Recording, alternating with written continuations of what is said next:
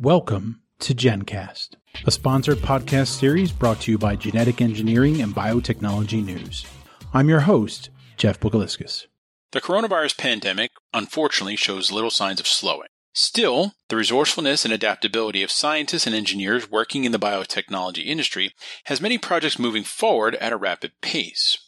Our previous podcasts have highlighted a couple of common themes, one being the power virtual tools have afforded bioproduction professionals when conducting important trials so as not to delay crucial timelines, and the other being support from the experts at the MLab collaboration centers at Millipore Sigma, who help provide the solutions that keep it all on track. In this GenCast, we'll hear how Janssen process engineers got the help they needed from the MLabs to conduct the first run of PMAX filter sizing trials virtually. The ingenuity that this collaboration bred will become obvious very quickly let's meet our panelists for today's discussion. Hi, everyone. Can you guys introduce yourself to the Gen audience and tell us a little bit more about yourself? Hi, I'm Terry Love. I'm an MSAT manager based in Ireland with Millipore Sigma. Hi, my name is Irolua Lagiton. I'm a process engineer based in Janssen Sciences Ireland in Ringaskiddy, Cork. Hi, I'm Baptiste Balbuna. I'm a biomanufacturing engineer and I'm working for Millipore Sigma and I'm based in France. Great. Thanks very much, guys. Welcome to this GenCast. Let's get to the questions right away because we know we have a really good discussion here. And I'm going to start off with you, and maybe you could tell the Gen audience a little bit more about how this collaboration began. Yeah, thanks, Jeff. So essentially how this began was we were looking to run a set of filtration trials for one of our drugs here. The drug in question would be a monoclonal antibody and it would be used to treat adult patients who have multiple myeloma. And the reason we decided to do this was to optimize our centrifugation process. So that's, you know, to optimize your bowl speed, your flow rate and your back pressure. And the reason we decided to conduct the trials, more specifically the PMAX trials was to be able to see how well the centrifuge did perform, which would be effectively how how well the filter train was sized and the capacity of the filter train. So now pre-COVID, these trials would have been done by the MLab team. They would have come on site to conduct the trials. But as a result of the pandemic, the travel and site restrictions had already been put in place. So the team weren't able to actually physically come on site. So essentially we had to find a way to be able to run these trials with, you know, representative feed material as it would be from the process. And I think one of the early options, which was ruled out quickly enough, was to, you know, ship it offsite or to get it offsite for the trials to be run on, but that was ruled out. So this is where we had to get onto Terry and the MLab team to see how we would be able to solve this dilemma.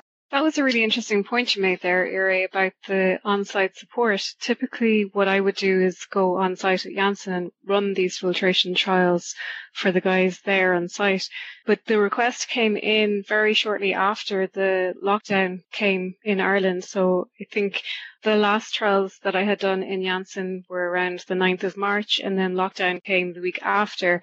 And then this request came in from Iri, so I was sort of thinking, you know, maybe I can go on site because things were still very uncertain at that point, but realized that we really did have to have a backup plan because we didn't know the way things were going to go. So that's what got us thinking about how could we support these trials virtually so what do we need to put in place to make this work? Because nobody in Janssen had ever run this type of trial before. They had seen me do it multiple times, but they hadn't actually taken on the task themselves. So then we collaborated really well with Janssen to put a plan together on this and to get some good input into the protocol. So this provided a very good foundation for the process. And then once we started to develop the protocol, we thought about how we could actually support them when they were running the trials. So, Terry, this sounds like a pretty unique scenario. Maybe you could tell us a little bit more about how you navigated the challenges of conducting a virtual PMAX trial. Sure, Jeff. We were collaborating closely with Janssen on the protocol, and as we were writing it, realized that it needed to be quite detailed in the way it was written. So when I run trials, I'm used to running them, whereas somebody running the trials from scratch might not have even seen one of these filters before. So we had to be very mindful of having really accurate instructions on the flushing and the venting procedures involved with these filters. And in addition to that, the trials weren't really your typical PMAX trial in that normally you would run these trials with a single filter. What Iri wanted to achieve was a scaled down simulation of what they were doing at process scale. So that meant that we had several filters connected together, several pressure sensors, and we had a data recording system as well. So the protocol needed to be really detailed, but also we needed to make it a little bit more foolproof in the way the filters were connected together. So that was when I engaged Baptiste in our M lab because I wanted something that Ire could just plug and play and he could just get going with the trials. So Baptiste then took up the project and helped me out in the M Lab because he could physically go to our M Lab in France, whereas I couldn't physically go to the customer site or to the M Lab at the time. Yes, absolutely, Terry. I think our main aim of our support was to make trial easy, but due to the current situation, we had to draw some constraints. The first thing that we did was to set up the entire filtration train with deep filters and sterilizing grade filters in our M lab. Then we've shot a video explaining and showing how to set filter, pressure sensor, how to flush the setup and equilibrate the filters and so on. It was mainly caused because the setup used for this particular trial wasn't really usual. Several filters were plugged in parallel via sampling NI, etc. But anyway, the setup was then split and sent in spare parts. All spare parts have been individually named and identified. I think allows to facilitate the installation somewhere. In parallel, we also show to Ire how to record the data with an automated acquisition system with a webcam and with Teams meeting. But I think that this approach of providing a video and a setup in spare part wasn't as efficient as an usual support. Use a video and the spare part setup and DAC training was like following instruction as when you're building a Swedish furniture or following a DIY tutorial on the internet.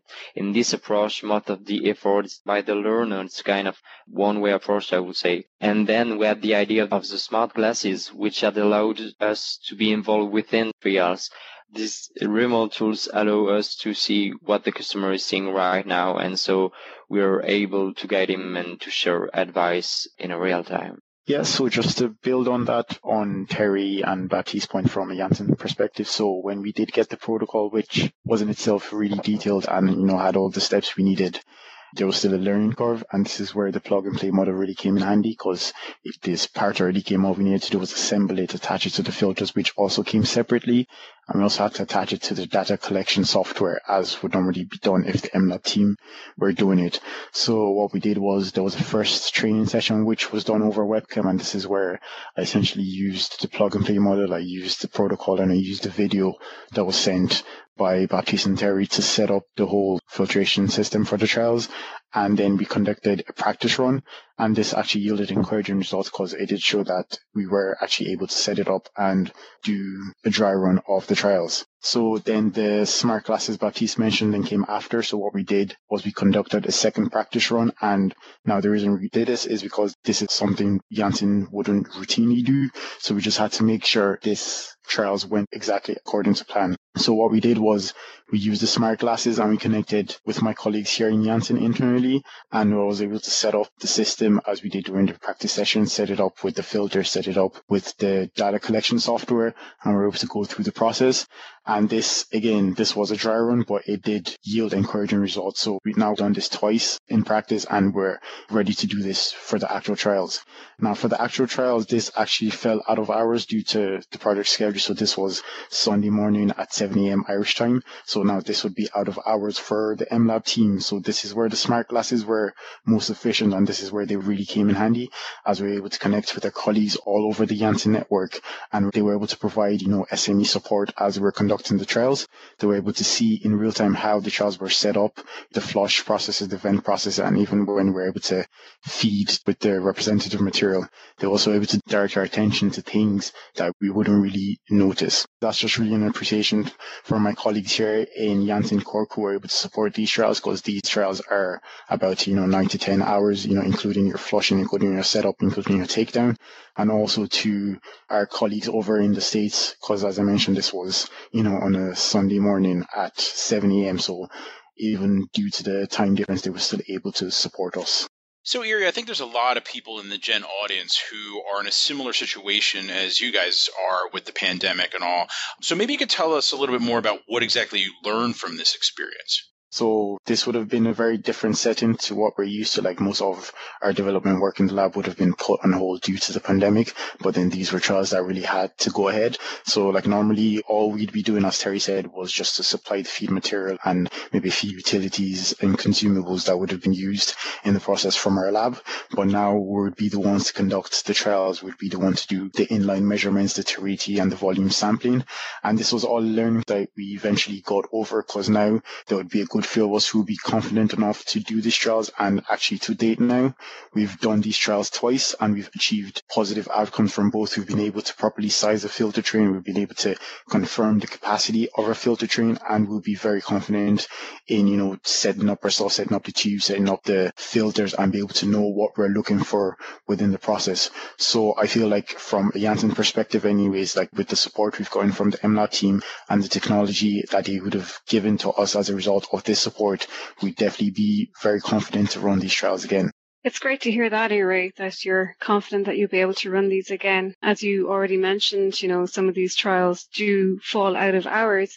So even outside of the pandemic, we were working towards empowering our customers to run their own trials with this remote support. And the pandemic has accelerated the need for that. And these were probably some of the earlier trials that were done within the scope of the pandemic. So, you know, this was really kind of our starting point into looking at how we can support and a virtual world. And it was really positive from our side as well. And great to get feedback from Janssen that it was positive from their side too.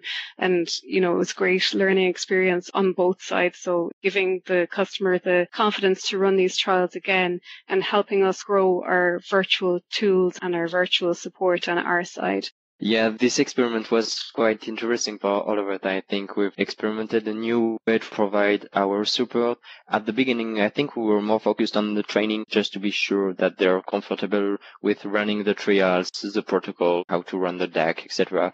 And finally, the use of the smart glasses has allowed to facilitate the whole process and to bring a kind of digital but still human support. I think these smart glasses avoid the splitting between taking a look at the manual and then come back to the technical part. We're all inside the lab somewhere. This approach is much more inclusive for all of us. Everybody is a part, is included within the trial and by seeing all the geographic and physical constraints that we had during the outbreak.